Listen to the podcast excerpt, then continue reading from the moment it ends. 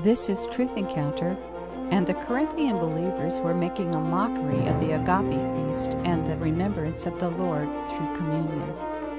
The Apostle Paul did not sit by. He wrote them a strong letter about what the bread and the cup meant, and what it meant for them to participate at the idolatrous parties in town.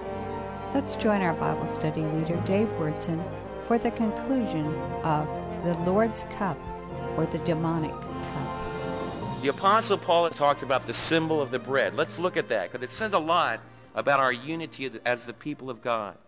It says it's not the cup of thanksgiving which we give thanks, a participation in the blood of Christ.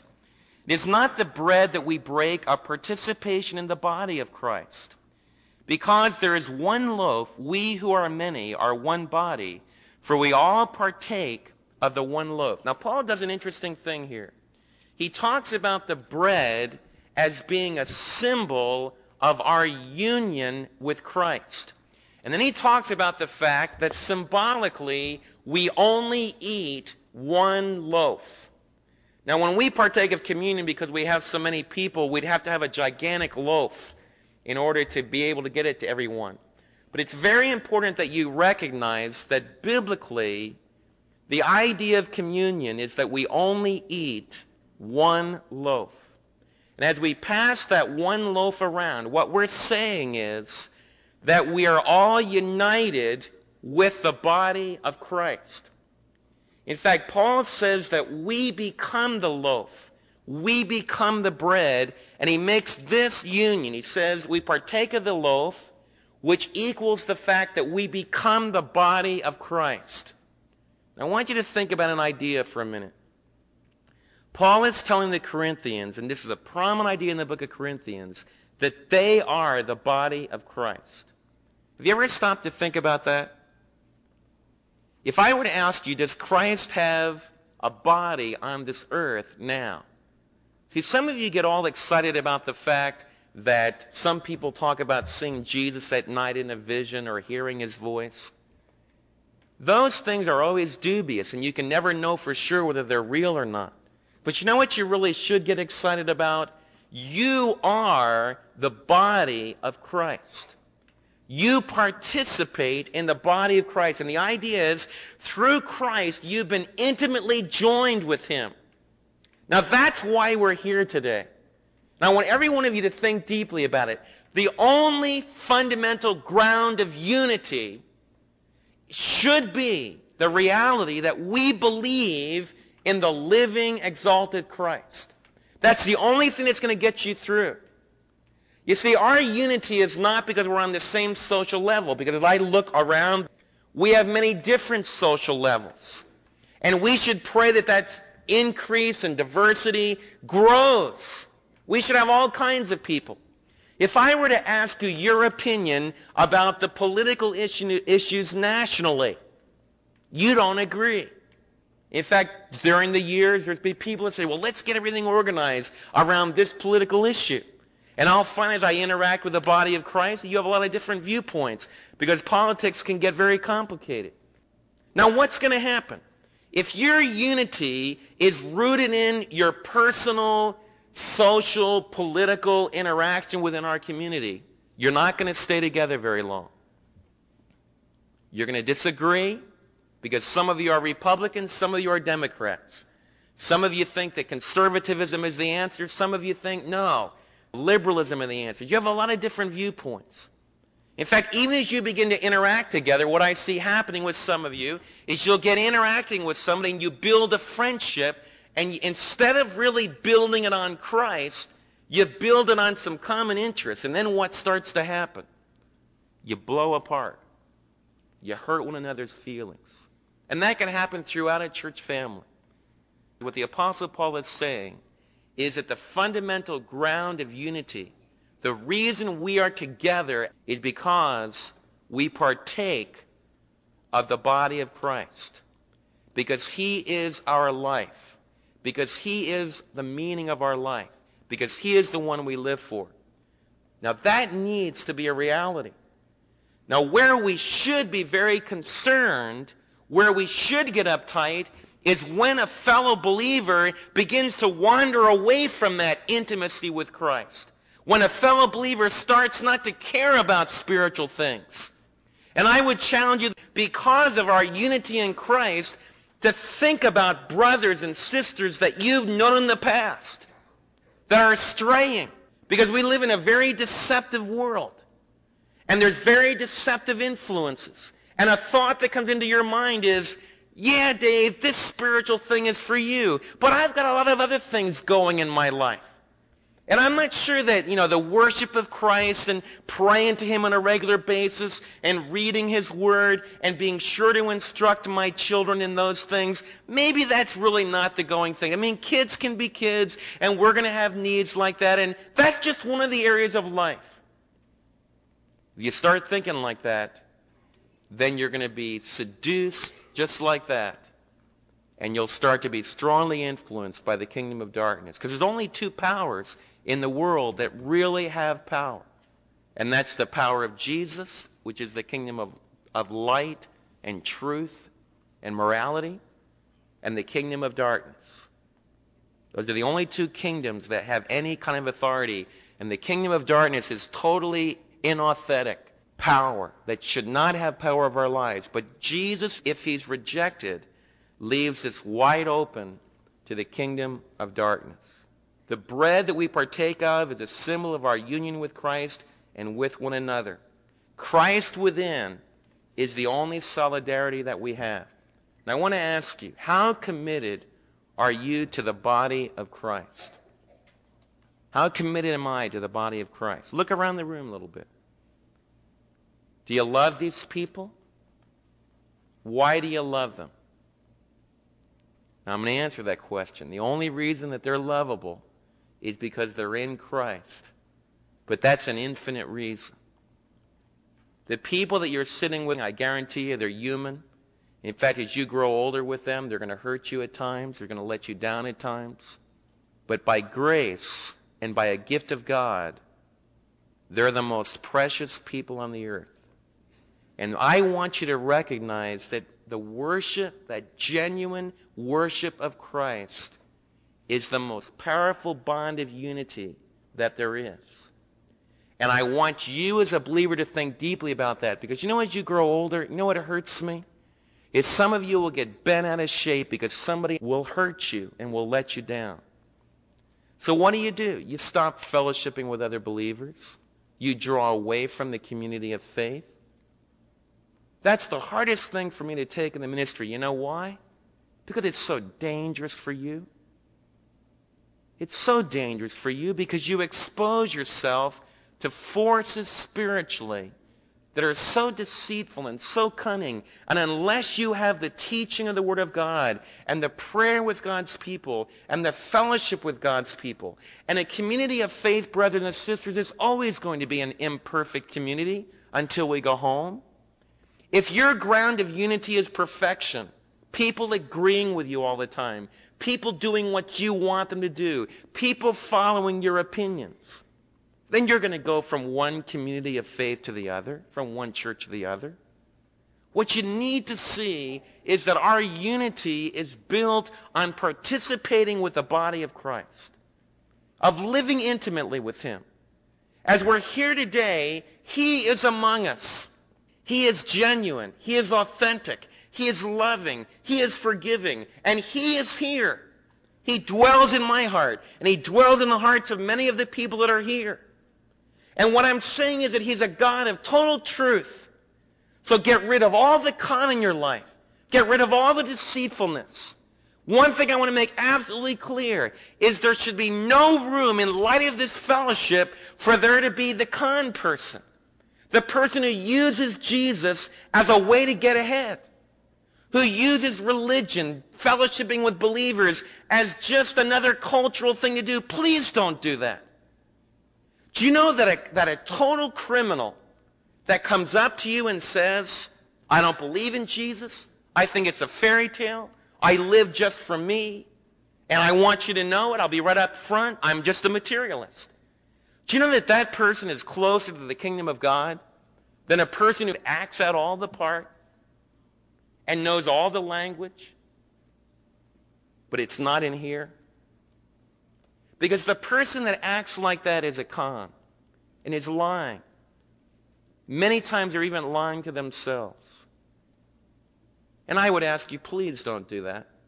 And the reason I ask you not to do that is because you're missing out on the real thing. There's nothing greater. The Christian life is a hard life, but it's the greatest life there is. And it's a life that wherever you go, I get up before an audience in New York State, upstate New York, and I start to preach from the Holy Word of God.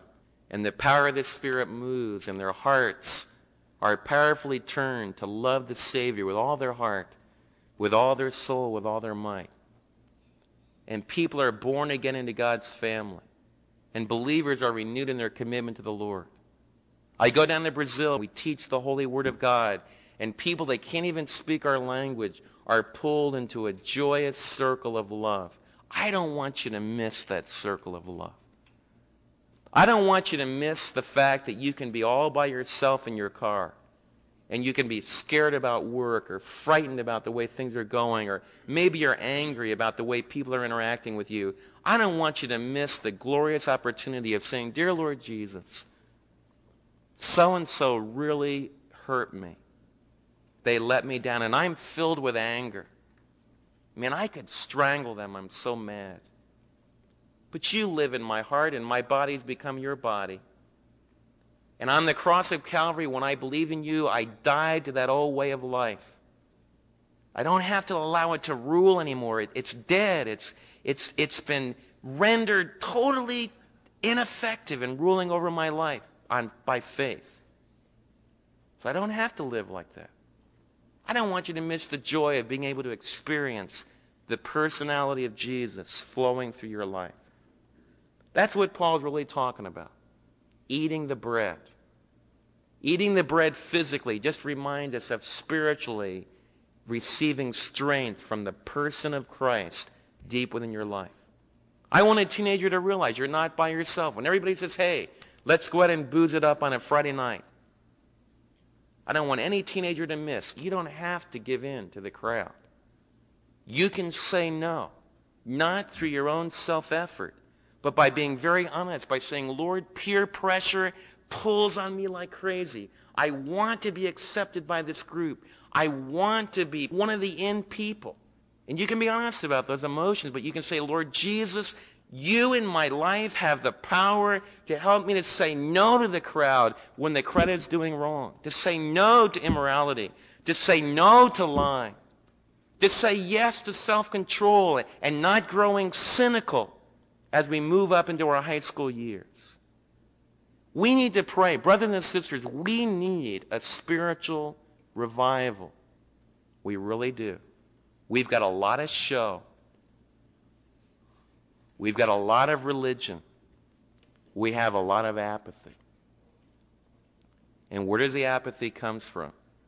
It comes because we don't recognize the reality of what the blood of Christ really means and what partaking of the life of Christ really means. This is I'm not putting on a guilt trip at all. Because you can have all the guilt in the world and it's not going to reach you. The love of Jesus needs to reach you. Deep in here, in the everydayness of your life. I'm talking to you about ultimate personal reality. And all that is focused in the communion meal. And we just happen to live in a society where, sure, we go to church on Sunday. Sure, we like to hear a good message. But what about Monday night in your home before the kids go to bed? What about when you thank the Lord for the food? Is there a relationship in that? Or is it just, oh yeah, dear Lord, thank you for the food, amen, let's eat. You see, unless Jesus gets into the fabric of Monday morning living, then we're just apathetic believers. Fertile soil for a young person to go to an occult meeting where objects really will move because they will. Where a lot of it will be magic, but there might be just a little touch of that kingdom of darkness. And one of our kids that sits here week after week a bun- uh, with a bunch of people that talk it, but don't really have it deep in their heart, that kid will say, I found reality. This is real. Acid rock screaming the symbols of Satan at you has power, friends. You go to a rock concert where the acid rock just pours out, you'll have a cup of thanksgiving. You'll have closeness. You'll have oneness. But it's a totally different oneness than we're talking about. But if this oneness that we have is not genuine, if it's not fueled by the Spirit of God, if we don't have integrity in it, if we're not genuinely in love, then we create a fertile environment for the kingdom of darkness to come in. And I believe as a group of believers that we need to genuinely start praying about that. And start praying that we haven't fallen into a ritual, that we haven't lost the vitality of a relationship. And what I want you to realize is that He's not far away at all. He hasn't gone anywhere. He's right here. He's longing to hear your love. He's longing to hear your praise. He's longing for you to rejoice in the forgiveness of the cross. He's longing for you to love his family, to be devoted to his family. See, when believers genuinely care, and we think of people being trained in Sunday school, have you lost the impact that a Sunday school teacher can have on a young life? Has it become just a routine? I think it can easily become that. Jesus comes back to us and says, Hey, I'm here. I've forgiven you. I've crucified your old nature. I've given you a new life. You do have the answer. It might not feel like it, but you do have the answer. And then we close by warning us about the table of Satan, the demonic, the supernatural realities behind the pagan religions. Deuteronomy 32, chapters 15, verses 15 through 17, warn us about participating in the pagan sacrifices. He says, Consider the people of Israel. Do not those who eat the sacrifices participate in the altar? In other words, in the Old Testament, the sacrifices of Israel were the worship of the true God, and they partook with him. Do I mean then that a sacrifice offered to an idol is anything? Or that an idol is anything? No. But the sacrifices of pagans are offered to demons, not to God. And I do not want you to be a participant with demons. You cannot drink the cup of the Lord and the cup of demons. You cannot have part in both worlds, the Lord's table and the table of demons. Are we trying to arouse the Lord's jealousy? Are we stronger than He? There's a loving God, a loving Trinity, a God the Father, God the Son, and God the Holy Spirit. He loves you. He's devoted to you. He's real. He can powerfully change your life, but He won't tolerate something. He will not tolerate unfaithfulness. He will not tolerate your heart praising Him one minute and living for the God of heaven and the Lord of heaven and earth, and then going out the next minute and worshiping other gods. He will not tolerate that. I promise you, He won't. And He asks for your heart. He says, You should love me with all your heart, with all your soul, with all your might. And if we're not devoted to Him with all of our heart, with all of our soul, with all of our might, then we leave our lives wide open to the occult. Because underneath, and it's not just, you know, I started out this message talking to you about the way out occult that leads to murder, that leads to the black Sabbaths and all that kind of a thing. That's way out here. It's when Satan's program goes awry when he loses control over it because of the chaos that's inherent in evil.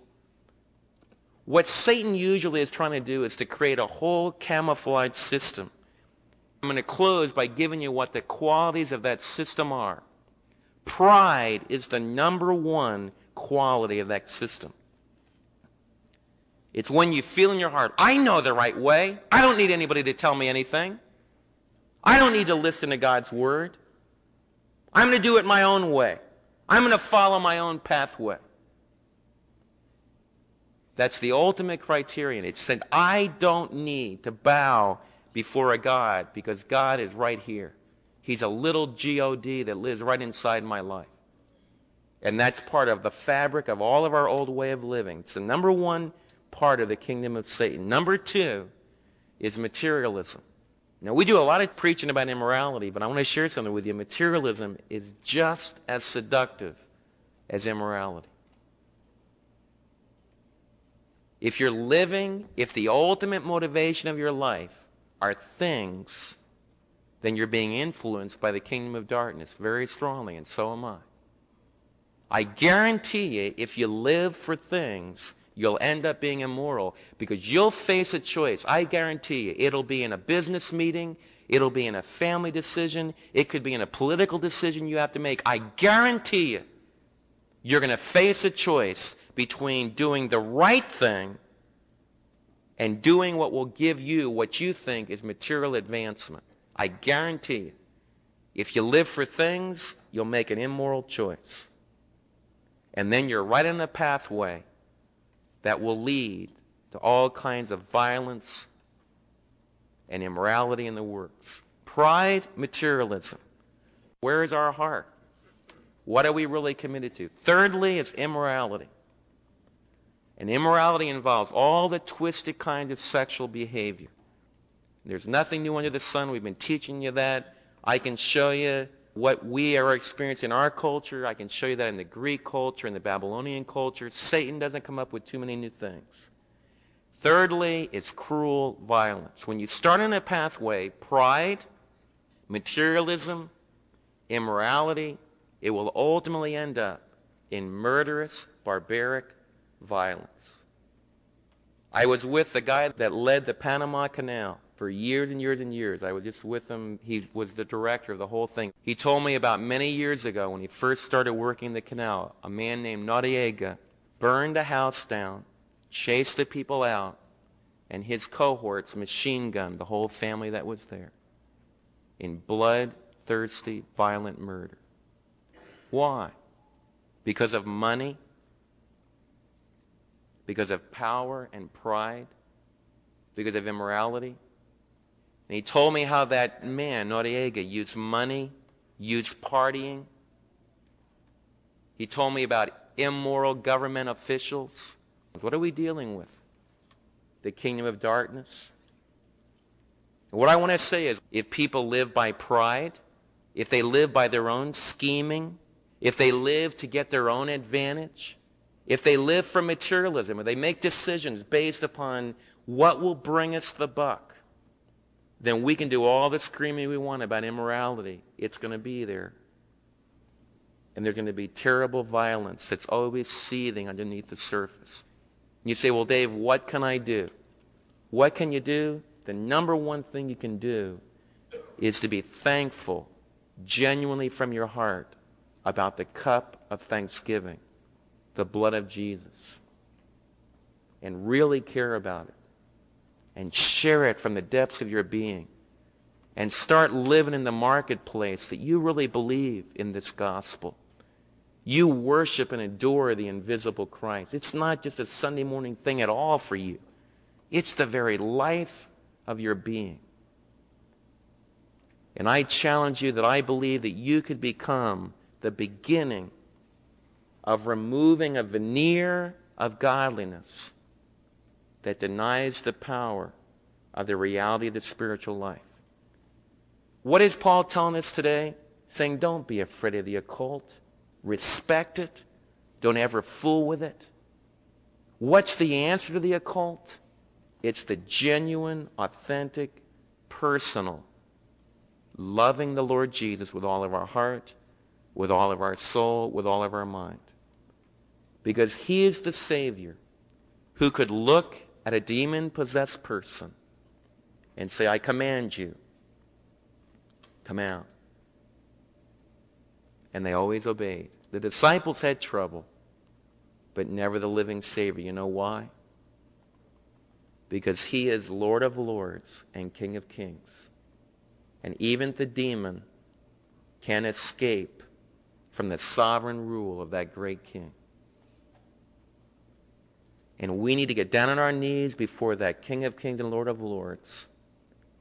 And from the depths of our being, not just now, but all day tomorrow and all day the next day, in school, in business, in neighborhoods, in work, in playing baseball, in soccer, whatever it is, genuinely loving Him and thanking Him from the depths of our being.